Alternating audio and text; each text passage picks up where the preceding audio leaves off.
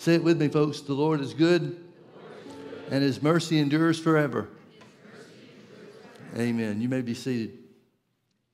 We want to continue with the series that we've been teaching for the last several weeks Healing Belongs to Us.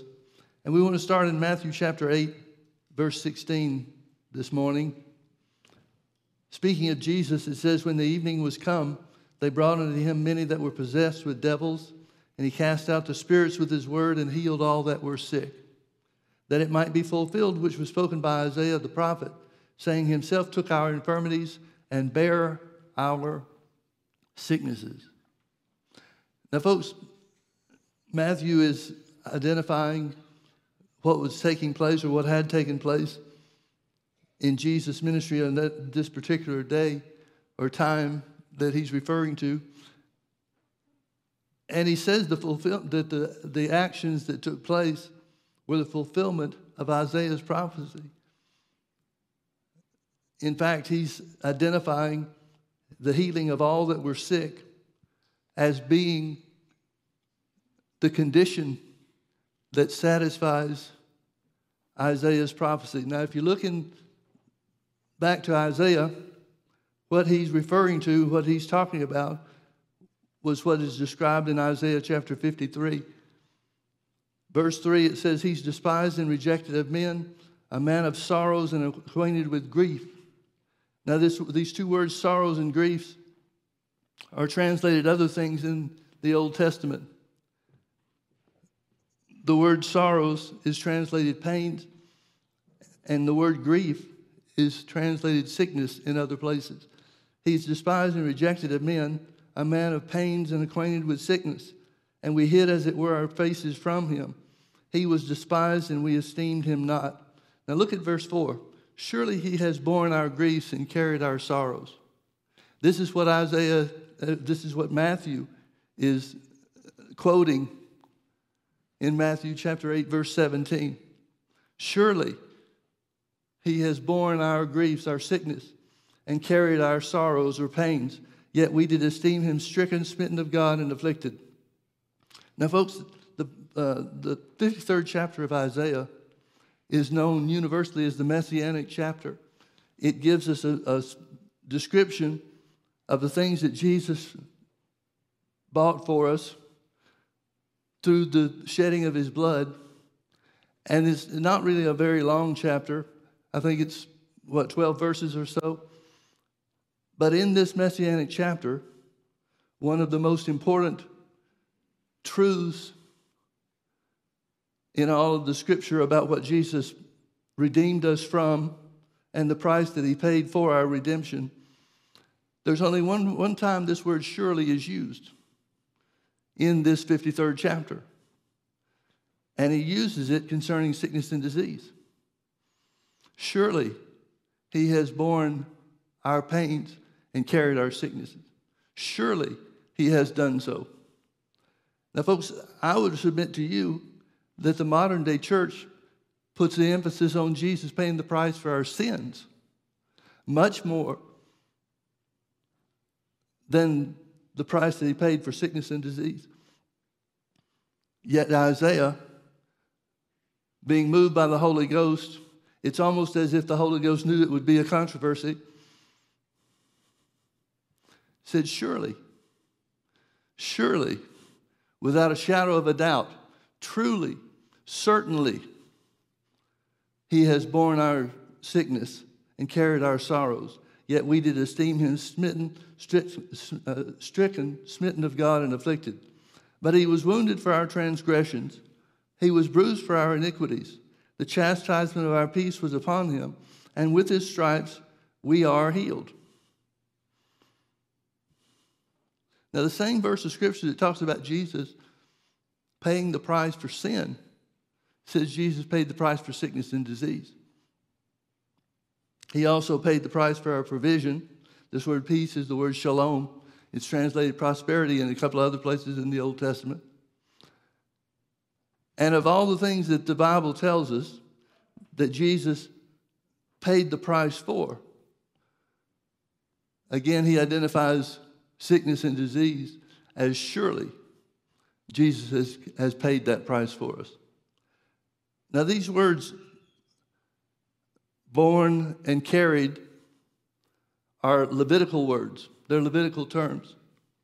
Surely he has borne our sickness and carried our pains, yet we did esteem him stricken, smitten of God, and afflicted. This word is used, this word bear or born is used in many places in the Old Testament. I want to read to you from Leviticus chapter 16, verse 21. The chapter uh, that this is the 16th chapter of Leviticus is talking about the Day of Atonement and the things that were to be done on the Day of Atonement. Verse 21 And Aaron shall lay both his hands upon the head of the live goat and confess over him all the iniquities of the children of Israel and all their transgressions in all their sins, putting them upon the head of the goat, and shall send him away by the hand of a fit man into the wilderness. And the goat shall bear, this word bear is the same word that's used in Isaiah 53, verse 4. Surely he has borne our sickness and carried our pain. And the goat shall bear upon him all their iniquities into a land not inhabited, and he shall let go of the goat in the wilderness.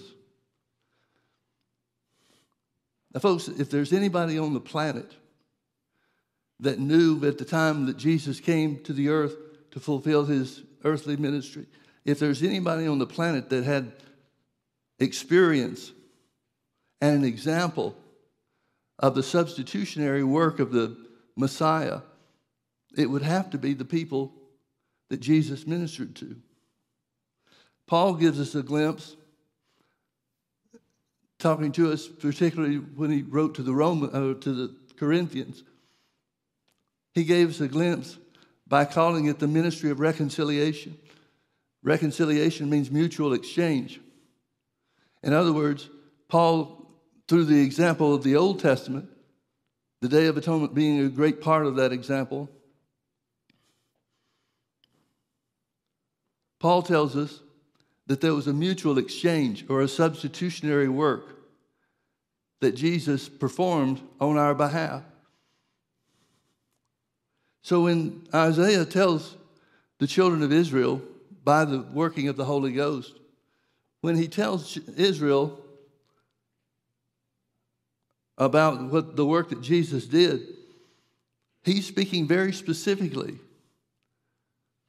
and a very specific part of that sacrifice Jesus made was to perform the actions of the scapegoat, where all the sins of Israel were placed upon him, and he bore them away. Now, the word bore, born or bear, means to carry away to a large, uh, uh, to a faraway place. The word carried has more to do with the burden and the word born has more to do with the action that Jesus undertook for us and on our behalf. Surely he has borne our griefs, our sickness, and carried our pains. Yet we did esteem him stricken, smitten of God, and afflicted. But he was wounded for our transgression, he was bruised for our iniquities. The chastisement of our peace was upon him, and with his stripes we were, are healed. All we like sheep have gone astray and have turned everyone to his own way, and the Lord has laid on him the iniquity of us all. He was oppressed and he was afflicted, yet he opened not his mouth. He is brought as a lamb to the slaughter, and as a sheep before her shearers is dumb, so he opened not his mouth. And he was taken from prison and from judgment. And who shall declare his generation? For he was cut off from the land of the living. For the transgression of my people was he stricken. That phrase, for he was cut off out of the land of the living, is very similar to the description in Leviticus chapter 16 of the scapegoat. And he made his grave with the wicked and with the rich in his death. This word death in the original Hebrew is in the plural. In other words, Jesus died more than one death. He died physically, of course, we know that. But the greatest part of the penalty and the punishment he endured was due to the fact that he died spiritually. He was separated and estranged from God to perform the work that God had for us. And he made his grave with the wicked and with the rich in his deaths, because he had done no violence, neither was any deceit in his mouth. Yet it pleased the Lord to bruise him. Notice this phrase He has put him to grief. Some of the Orthodox Jewish translations of this literally say, He made him sick. It's talking again about the substitutionary work of Jesus on our behalf. Now, that doesn't mean that God gave him cancer, doesn't mean that he had leukemia on the cross, but it means that he paid the price. He suffered the punishment for sickness and disease just as truly and just as surely as he paid the price for sins and iniquities. Now, folks, God takes all this and presents this and tells us by the Holy Ghost in a very simple format. He doesn't make a distinction other than for definition's sake of the price that Jesus paid for sins and the substitutionary price that Jesus paid for sickness and disease. Now, the church picks them apart. The, the church uses this like that, almost like there's a buffet line at a cafeteria. Jesus paid for sins and iniquities. Nobody doubts that. Nobody preaches against it. So he paid the price for sins and iniquities, but he also paid the price for poverty and for sickness and disease. Now, the reason that God looks at it differently than the church does, and by the church, I'm not talking about everybody, and I certainly wouldn't expect you to. But the vast majority of the church world looks at the price that Jesus paid for sins and iniquities as a different price than what he would have paid for sickness and disease. But God literally made him sick. Now, why did God make him sick? To bear the iniquities and the sickness of us all. Brother Hagin used to tell a story of an article that he read in the paper about something that happened during World War II. During this particular, uh, particular time, London, England was undergoing nightly bombings by the German Air Force. And during the time that this occurred, the air raid sirens would, would ring out through the city, and people would leave their homes and rush to the bomb shelters that had been constructed and, and set up. And there was a certain lady, an older lady, that missed being at the bomb shelters, and, and you would well understand that every night it's pretty much the same people that you're seeing and meeting with at these local bomb shelters as they were set up. And so three days went by, or three nights went by, and they hadn't seen anything of this lady. Nobody had seen her during the daytime as people were outside in the streets trying to clean up the debris from the bombings and such. But after the third night, somebody saw her on the fourth day out and about in the, in the streets. And so they said to her, Well, we're glad to see you back. And she said, Back? I didn't go anywhere. And so she was questioned by this individual that knew her. Well, where are you? What are you doing during the bomb, the air raids? We haven't seen you at the bomb shelter. Some people had surmised that she had been killed by the bombings. Other people had thought maybe she had moved out into the country to escape the air raids. But she said, No, I haven't gone anywhere. I've been staying here in my own home. And they said, Well, what are you doing? Aren't you afraid? And she said, No. I was reading in the Bible where it said, God neither slumbers nor sleeps. And I decided there's no reason in both of us staying awake.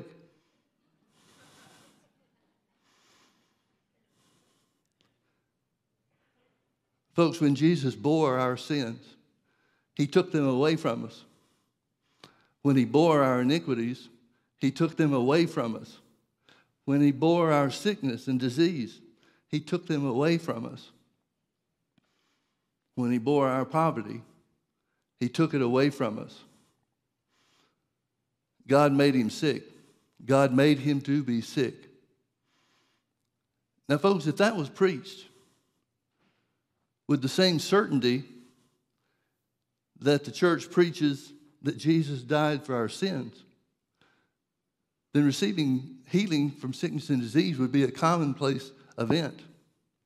It would be just as easy, it would be just as simple, it would be just as common for sickness and disease to be healed. And people to be healed from sickness and disease as it is for our sins to be forgiven.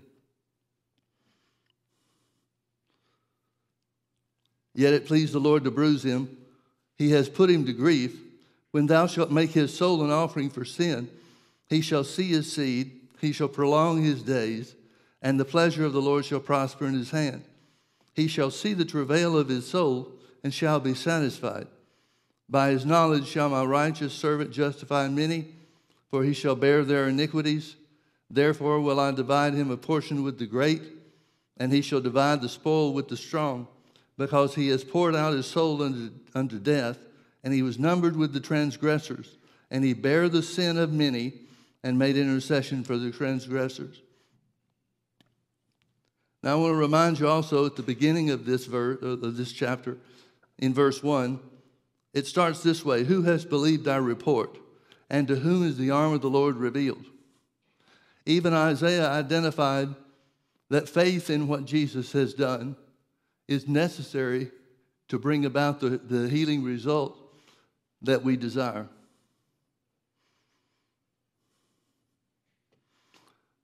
We know in Jesus' ministry, turn with me, in fact, to Luke chapter 4.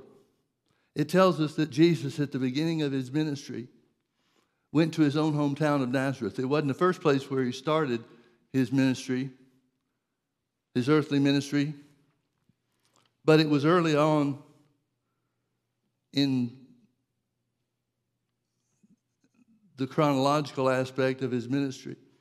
Now we know this uh, ministry in Damascus is given to us or explained to us in three of the Gospels Matthew 13, Mark 6, and Luke 4 are all talking about the same time when he was ministering in Nazareth. Now, Nazareth was the city in which he was brought up as a child. And so the people in Nazareth would know him and did know him. It was a small town atmosphere. Everybody knew everybody, so to speak. And so they were aware of Jesus and the life that he lived among them. But it tells us in Matthew chapter 13 and Mark chapter 6 that he was unable to do any healing miracles. Mark 6 5 says it this way, and he could there do no mighty work save that he laid his hands upon a few sick or sickly people, people with minor ailments, and got them healed. And he marveled at their unbelief. And he went about their cities and villages teaching. So we see that Jesus, the one who paid the price for us, that we might be born again and made the righteousness of God in Christ Jesus, Jesus was hindered he had the Spirit without measure, which means he had all of the operations of the Holy Ghost on him that there was. But Jesus, even so greatly anointed in the manner in which it describes, he was unable to overcome the unbelief of the city. The Bible says faith comes by hearing and hearing by the word. So he tried to counteract that, their unbelief, by teaching. But his first time in the city of Nazareth was a complete ministry flop.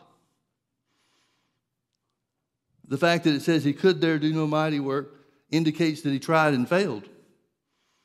And some translations point that out.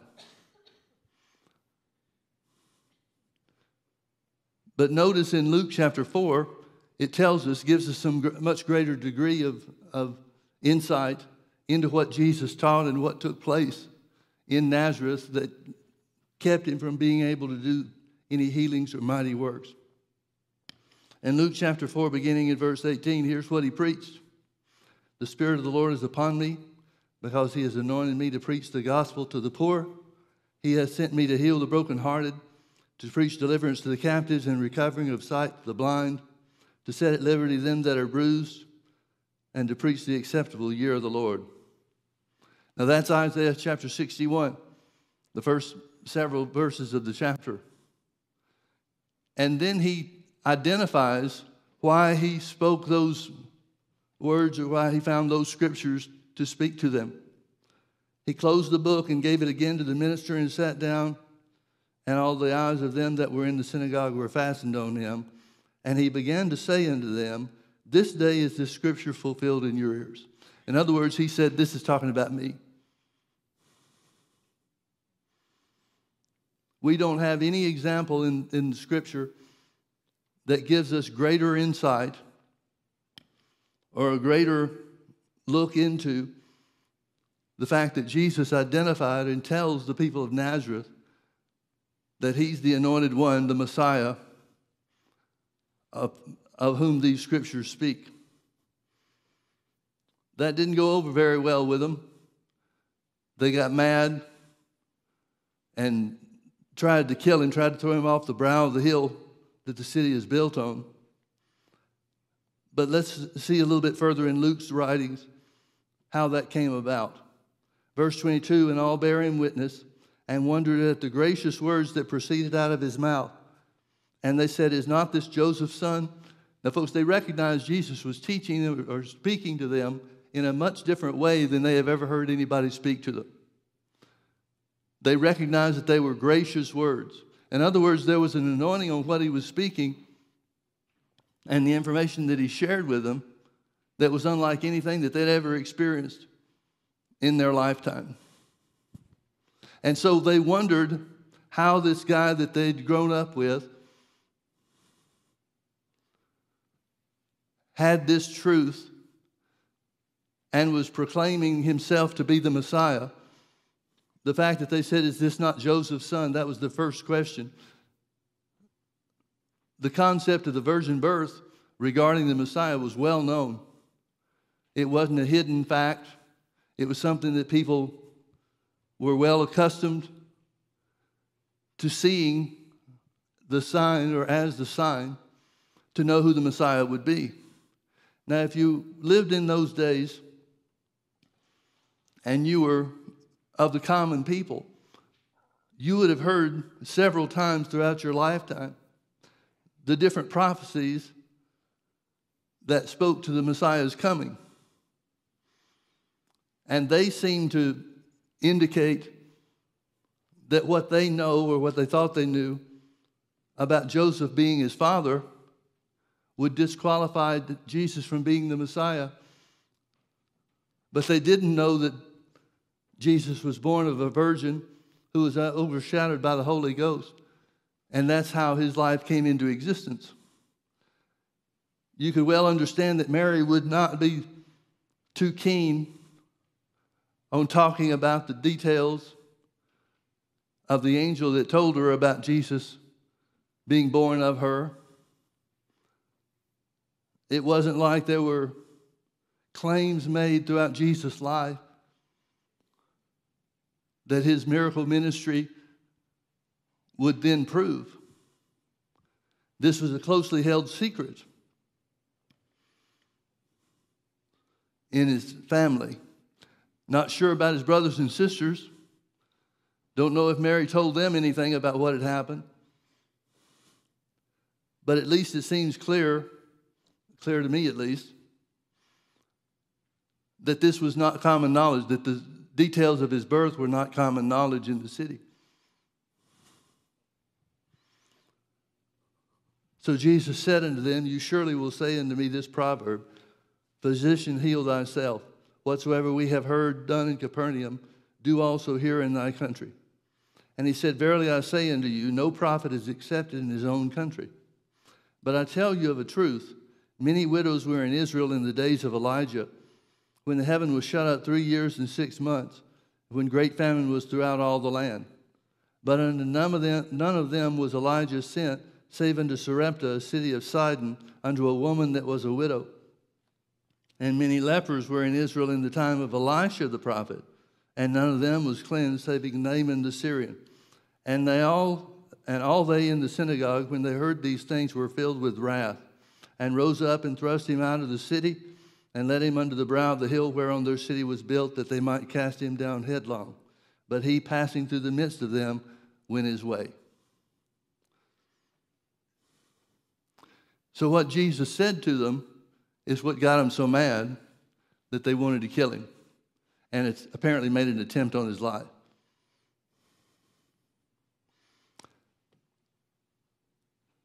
You know the stories that he's referring to. How that the widow woman that Elijah was sent to had the barrel of meal and the cruse of oil that didn't run out. You know also the story of Naaman the Syrian, the Syrian captain that had leprosy and was healed by finally going to Elijah, or Elisha, I'm sorry, going to where Elisha was, being treated in a far different way that he was used to being treated. But finally, he obeyed what Elisha told him to do go wash in the river Jordan seven times, and your leprosy will be cleansed. And it happened, it turned out just exactly the way that Elisha said. But Jesus makes the comparison or gives the instruction of those two examples. Neither one of those people were Jews upon which that, that happened. The widow woman that sustained Elijah was of the city of Sarepta, outside of the Jewish boundaries. Naaman was the Syrian captain, captain of the guard. And Jesus is very simply saying that the things, the supernatural things that occurred, were not because these people were Jews. In Matthew chapter 8, in the beginning of the chapter, it tells us about the centurion that comes to Jesus because his servant is lying at home sick of the palsy. And when Jesus hears of that, he says, I'll come to your house and heal your servant. But the centurion says, There's no reason for you to come to my house. Just speak the word only, and my servant will be healed. Because I know how authority works. I tell those that are under my authority to come or to go or to perform some service and they obey what he says. So he says to Jesus, Speak the word only, and my servant will be healed. He knows that Jesus has authority over sickness and disease. Now, there's nothing that would identify that as having a basis for his faith if Jesus had not cured the sick and healed the sick and performed other mighty healing works. Jesus is trying to identify to the people of Nazareth that faith is necessary. One thing that's very common among people that are afflicted with sickness and disease and finally hear about God's healing mercy or heal that hear at least that we're teaching God's healing power and his willingness to heal a lot of times, probably most times, people are seeking some way to be healed other than what God has ordained and identified.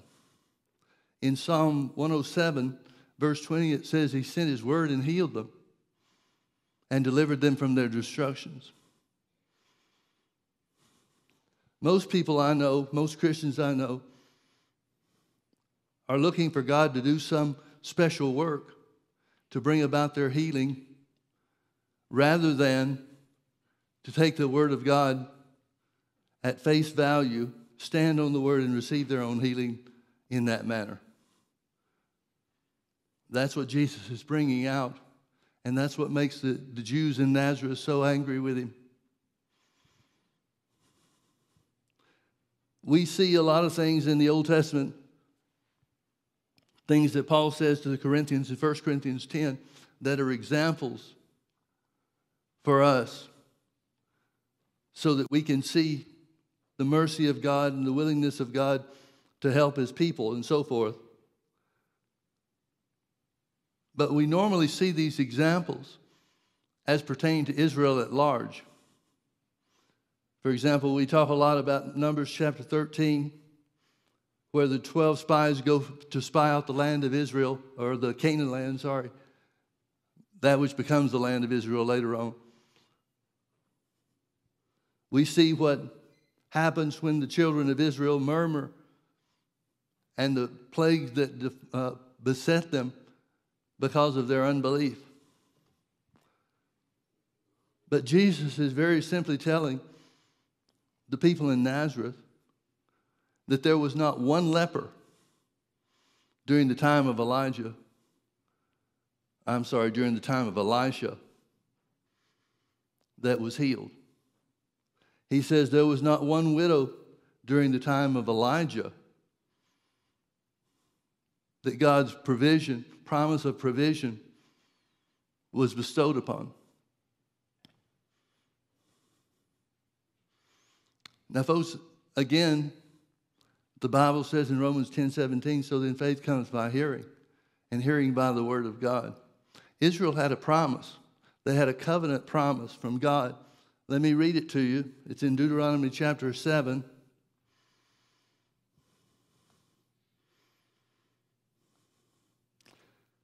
In verse 12, it says, Wherefore it shall come to pass, if you hearken to these judgments and do them, that the Lord thy God shall keep unto thee the covenant and the mercy which he sware unto thy fathers. And he will love thee and bless thee and multiply thee. He will also bless the fruit of thy womb and the fruit of thy land, thy corn and thy wine and thine oil, and the increase of thy kind and the flocks of thy sheep in the land which he sware unto thy fathers to give thee. Thou shalt be blessed above all people. There shall not be male or female barren among you or among your cattle. And the Lord will take away from thee all sickness, all sickness, and will put none of the evil diseases of Egypt which thou know upon thee, but will lay them upon all them that hate thee. Folks, this encapsulates these few verses, identify the covenant promise that God has made to his people. That means if his people collectively, which we see in a couple of examples, like First, Second Corinthians or Second Chronicles chapter 20, for example, when Jehoshaphat was king of Israel or king of Judah, he's beset upon by five enemy armies. But he gathers the people together and proclaims a fast and prays before the tabernacle. And God brings great deliverance to them. And so we see that there are occasions which Israel, as a whole or as a nation, put a demand on God's covenant promise. But if God's covenant promise these verses that we just read, which include taking away from the all sickness and all disease. If these promises belong to Israel as a nation, then they belong to every child of Abraham individually, too.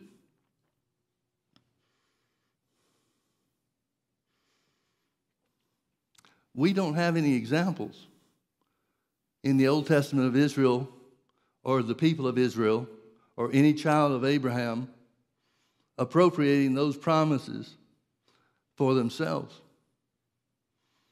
That's why when Jesus finds faith, what he calls great faith out of the centurion, he marvels at his great faith. The Bible tells us about the Syrophoenician woman whose daughter was at home sick, grievously sick. She came to where Jesus was and tries to put a stake a claim to healing. Now, she's outside of the children of Israel. She's not a daughter of Abraham. She's not of, the lineage of Abraham or his family. But because she will not allow any obstacle or any hindrance to keep her from taking hold of the, the healing promise and the covenant God made with Abraham, he identifies her faith as great faith too. We know of the woman with the issue of blood in Mark chapter 5 that comes in the press behind and touches Jesus' garment. For she said, If I can just touch his clothes, I shall be whole. Straightway the fountain of her blood was dried up, and she felt in her body that she was healed of that plague. She placed a demand on the power, the healing power that Jesus had and operated in. But even that is not associated with the Old Testament promise, a covenant blessing of being free from sickness and disease. When Jesus tells the people at Nazareth, that the only people that were healed or provided for during the times of Elisha and Elijah, he's identifying that there's not one person in the land of Israel that had made a demand on the healing promise of God. He sent his word and healed them. Folks, healing's in the word.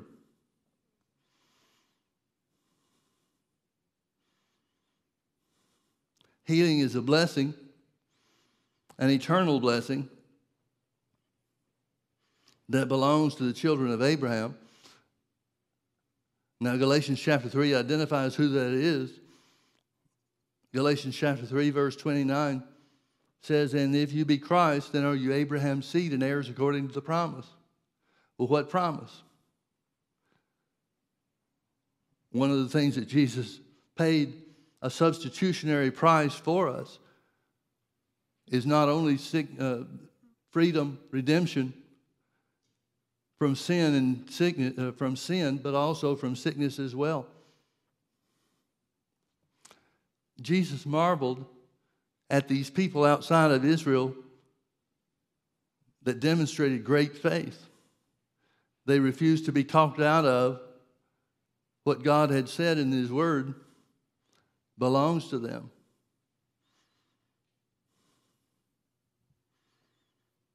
Now, here's the question I have for you How did Israel know, whether individually or corporately, how did the people of Israel know how to make a demand on the covenant promise?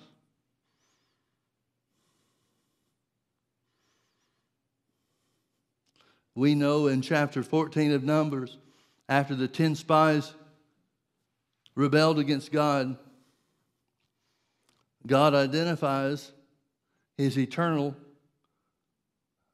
law through the characteristics of his own life. Numbers 14, verse 21, I believe it is. God told Moses, Say unto them, As truly as I live, saith the Lord, as you have spoken in my ears, so shall I do unto you. Now, folks, that implies that Israel knew that the way to exercise authority, the way to take hold of the covenant promises of God, to be free from sickness and disease, is through the words that we speak. How did they know that? The Bible talks a lot about, and God says to and through Moses numerous times, if you keep my commandments if you walk in my statutes. But that doesn't specifically identify the power of your words. We see things through the writings in the Psalms and the Proverbs concerning David, particularly, that he understood that it's by the spoken word that we take hold of God's promise.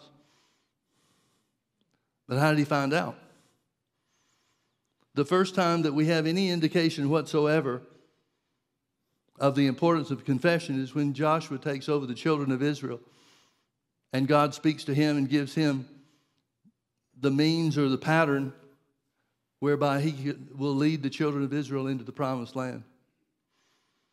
This book of the law, Joshua 1, verse 8, this book of the law shall not depart out of thy mouth, but thou shalt meditate therein day and night that thou mayest observe to do all the things that are written therein.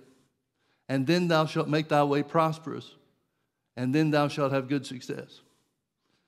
Folks, that's the first time we can find where the Bible really identifies, specifically identifies, that it's through your words that you take hold of or reject God's covenant promises.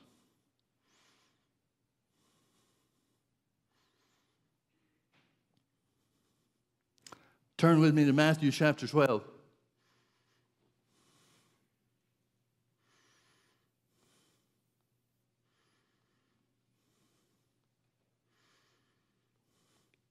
We'll start in verse 33. Either make the tree good and its fruit good, or else make the tree corrupt and its fruit corrupt. For the tree is known by its fruit. O generation of vipers, how can you, being evil, speak good things? For out of the abundance of the heart, the mouth speaketh. Now let's stop there for just a minute and consider what he's saying. Out of the abundance of the heart, the heart is referring to the spirit of man the innermost being. For out of the abundance of the heart, the mouth speaks. In other words, spiritual authority is exercised through the words that we speak. Jesus certainly understood that. Jesus has lived according to the promise of God all his time here on the earth, there's a story that I overlooked for years and years about Jesus and the wedding feast of Cana.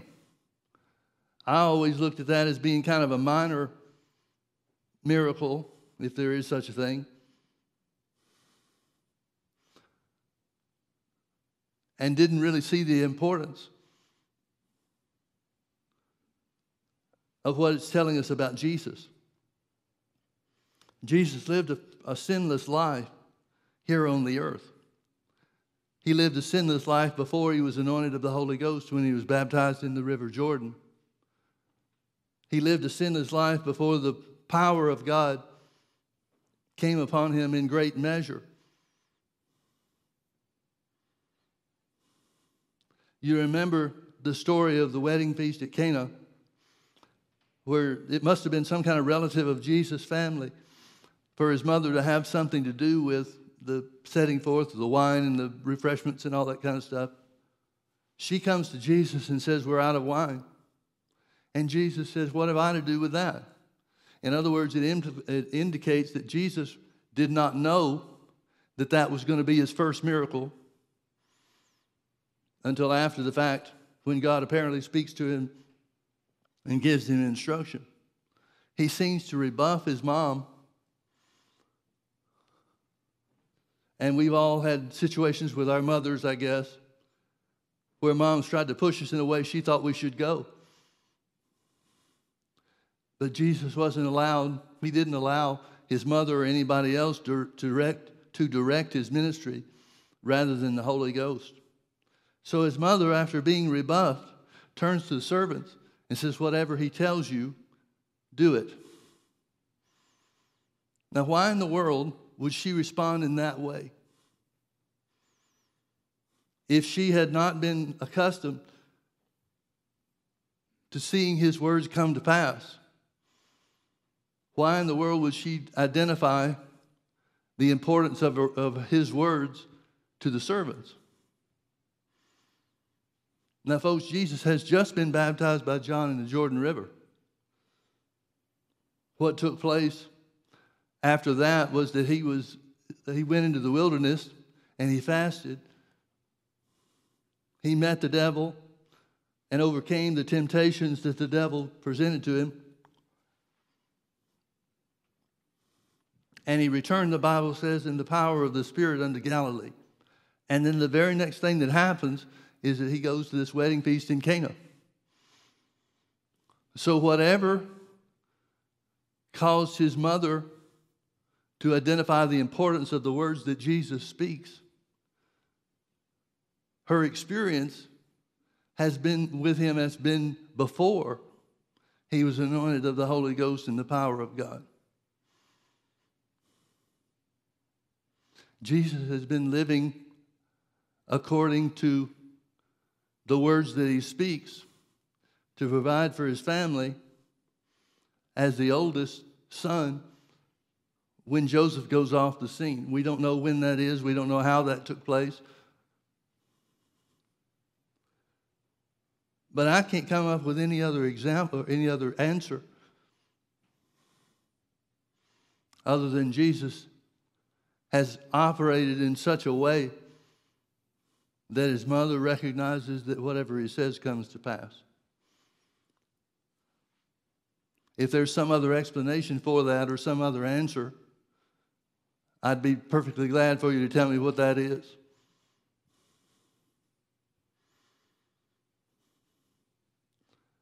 But Jesus, being a covenant man, subject to the, the law of Moses, recognizes and lives accordingly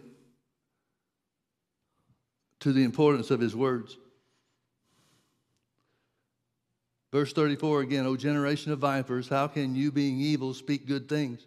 For out of the abundance of the heart the mouth speaketh. A good man out of the good treasure of his heart brings forth good things, and an evil man out of the evil treasure brings forth evil things.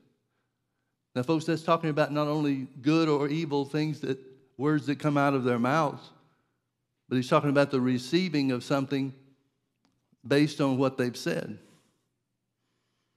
But I say unto you that every idle word that men shall speak, they shall give account thereof in the day of judgment. For by thy words thou shalt be justified, and by thy words thou shalt be condemned. That's not a scripture that Jesus is quoting from the Old Testament. Jesus is very simply identifying here's how the exercise of authority is, made, is taking place, or here's how the exercise of authority is made. Now, this truth is established in many ways or in many different scriptures in the, in the New Testament. For example, Mark chapter 11, verse 23, Jesus talking about faith says, Whosoever shall say unto this mountain, Be thou removed and be thou cast into the sea, and shall not doubt in his heart. Remember, we just read that out of the abundance of the heart the mouth speaks. And shall not doubt in his heart, but shall believe that those things which he saith shall come to pass. He shall have whatsoever he saith. It doesn't say he'll have whatsoever he thinketh. It says he'll have whatsoever he saith. When did Jesus come to understand this? Was this something he just came to the realization of just before he went to the cross? Or did Jesus know this even before he was baptized by John in the Jordan River and the power of the Holy Ghost came upon him? The wedding experience in Cana of Galilee would indicate that he's known this and lived this throughout his life.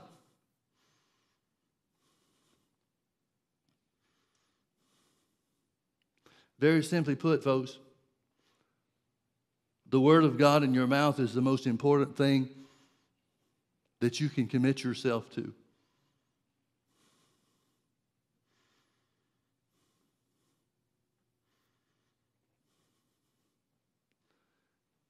James talks about some things. James, the book of James, was written by Jesus' half brother who didn't believe on him when he was here on the earth.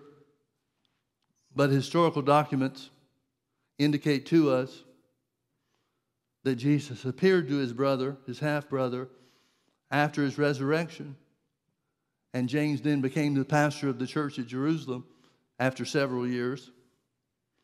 We see by Acts 15 that he's in a position of making the decision of what rules and regulations should be imposed upon the Gentiles in faraway lands and cities that Paul and others went to minister to. He says this He says that if a person seems to be religious but doesn't bridle his tongue, his religion is in vain. And then also, he tells us in James chapter 3, beginning in verse 1 My brethren, be not many masters, knowing that we shall receive the greater condemnation. This phrase, be not many masters, is talking about don't be desirous of a, a, a position where you tell people what to do. Folks, it's amazing how many people know how to do my job.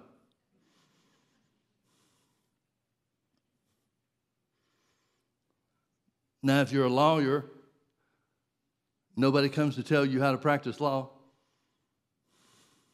If you're a mechanic, nobody tries to tell you how to fix an engine. But if you're a pastor, everybody knows how to do that.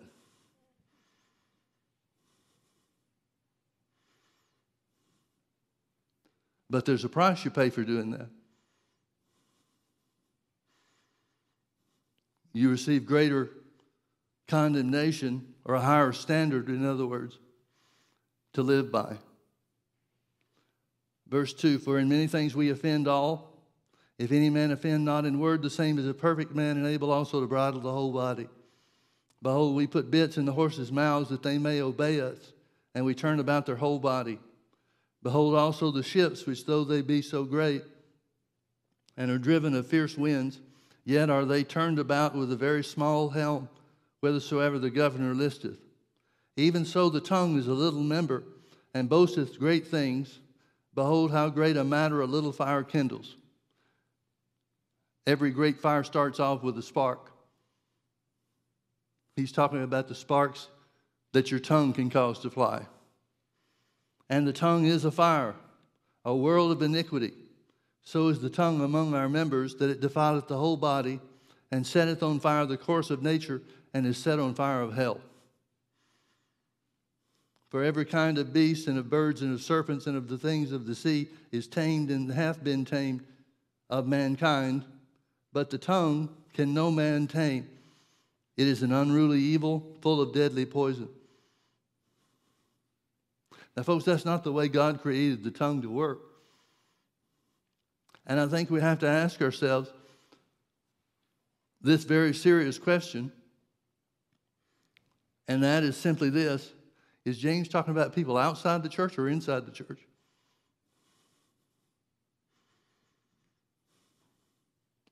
Folks, I believe the answer is both. He's saying to anyone and everyone that would, would not or has not renewed their mind to the truth, then these same wicked and evil responses and works that take place among the unsaved will work just the same way inside the church.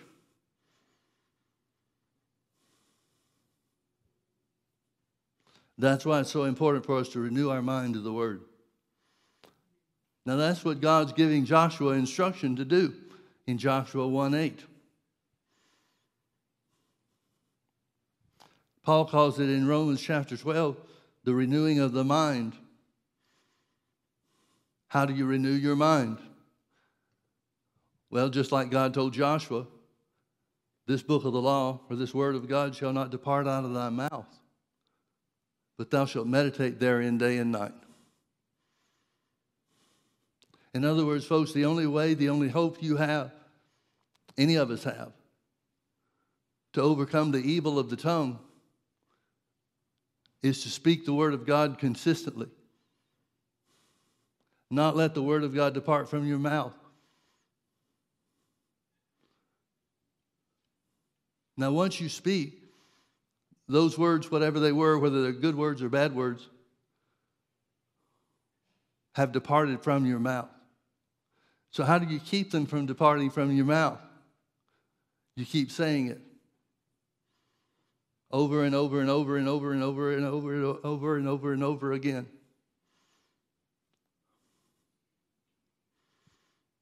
I think this is one of the great misunderstandings or something that is overlooked about the fall of Adam and Eve. Prior to their sin, because they were made in the image and likeness of God. Every word they spoke was from their heart, from the knowledge that God brought to them. But when they fell, they lost control of their tongue.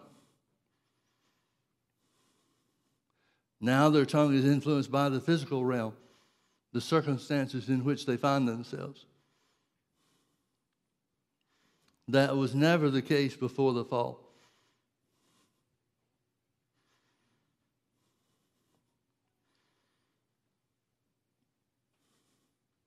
I found that if you keep the word of God in your mouth, if you commit yourself to speak the word and only the word, that'll keep you out of a lot of trouble.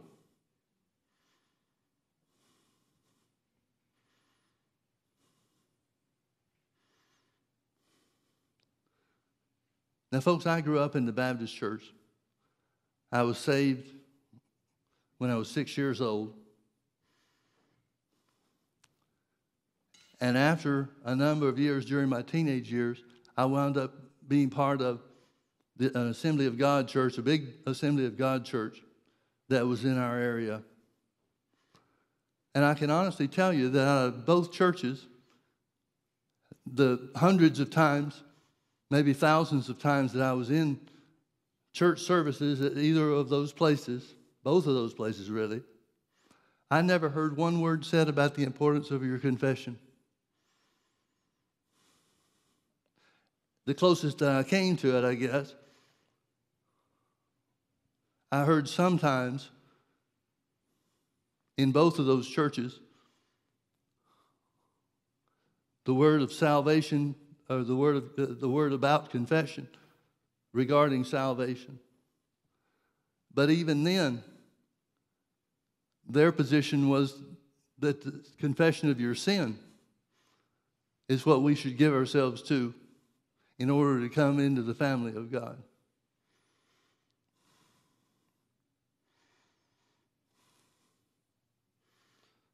I spent my childhood and certainly my teen years participating in and being committed to churches that were very successful in bringing people into salvation. But it was only in my 20s from a man named Kenneth Hagin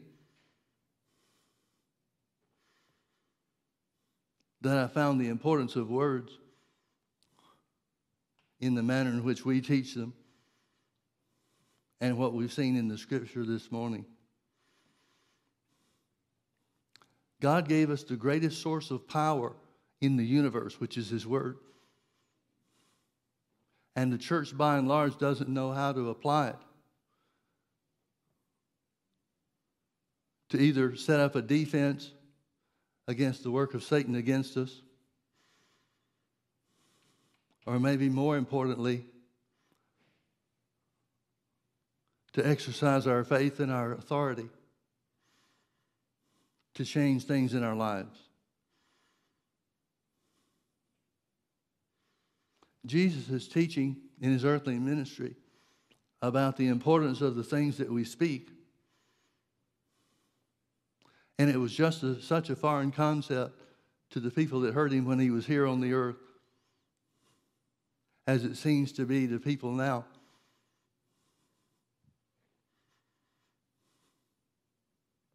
Remember Isaiah 53, verse 1?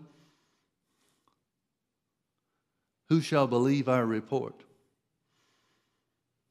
Who shall believe our report? The 53rd chapter of Isaiah gives us a detailed list of the substitutionary work that Jesus performs on our behalf. But even though he did pay the price, being wounded for our transgressions, bruised for our iniquities, the chastisement of our peace was upon him, and with his stripes we are healed. Even though Jesus did pay the price, for sickness, poverty, and sin. There's so many people, just like there were in Nazareth, that fail to recognize the importance of our faith to take hold of God's purchased blessings.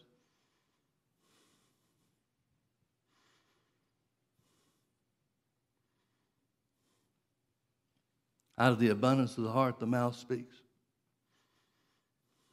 Out of the abundance of the heart, the mouth speaks. Let me close with this, folks. Jeremiah chapter 33.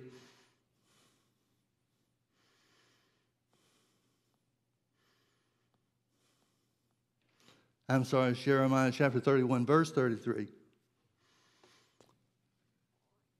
But this shall be the covenant that I will make with the house of Israel. After those days, saith the Lord, I will put my law in the inward parts and write it in their hearts, and will be their God, and they shall be my people. He's talking about the new covenant. Here's what he wants from you and, and me, from all of us regarding this new covenant. I will put my law in their inward parts and write it in their hearts. Folks, how does God put his word on the inside of you? How does he write his word in your heart? He can't do it unless you meditate in his word. He can't do it unless we follow the instruction given to us by Joshua or given to Joshua by the Holy Ghost. This book of the law shall not depart out of thy mouth, but thou shalt meditate therein. Meditate means to mutter, M U T T E R, to say to yourself over and over and over again that which the Bible declares to be the truth.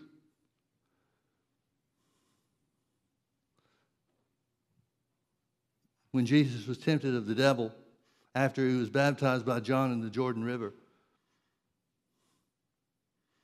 Each time the temptation came to him, he said, It is written.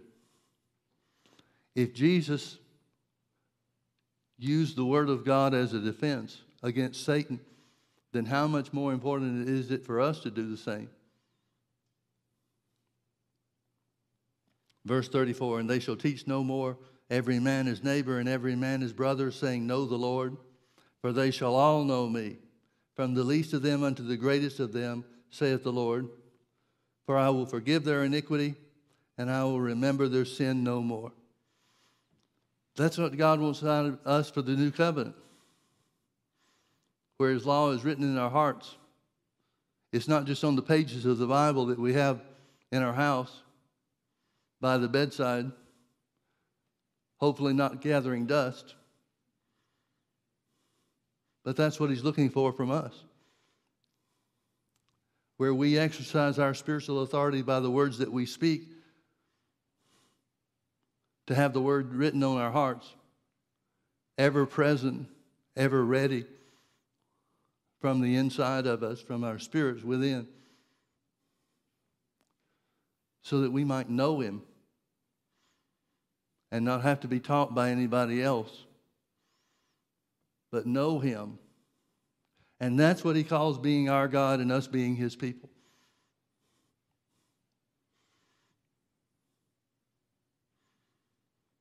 Your words are everything. Your words are the only thing. Your words set the course of your life. Your words determine what are the blessings of God that Jesus paid for that we will enjoy and walk in? Your words are everything. Let's pray. Father, we thank you for this holy written word. We thank you, Father, for the provision that you made for us. You redeemed us from spiritual death. You redeemed us from poverty. You redeemed us from sickness and disease. Father, we recognize that your word is the power of God unto salvation, or in other words, unto everything that Jesus paid the price for us.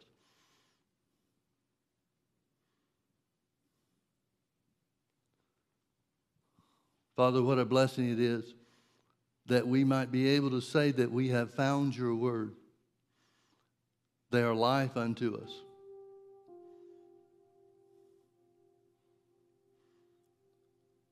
Father,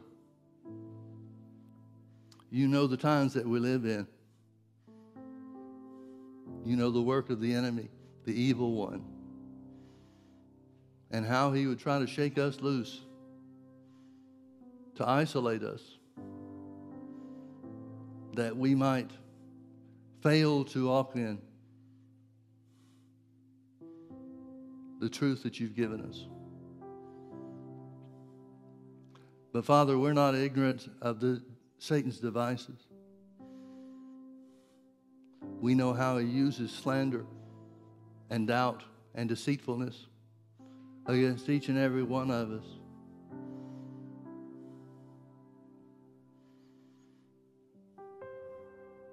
Father, we take sides with you.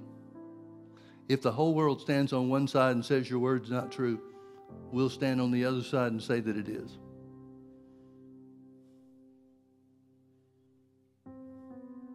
Quicken us, Father.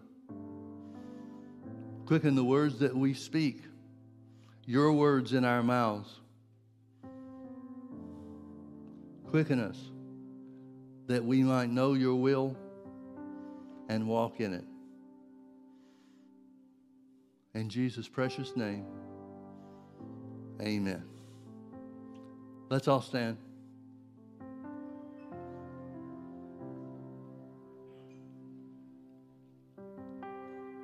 Say it with me one more time, please. For the Lord is good, and his, word, and his mercy endures forever. Say this I attend unto God's words. I incline my ear to its sayings. I keep them before my eyes, for they are life unto me, for I have found them, and they're health to all my flesh. Amen. God bless you, folks. Come on back and be with us for a 6 o'clock prayer meeting tonight if you can.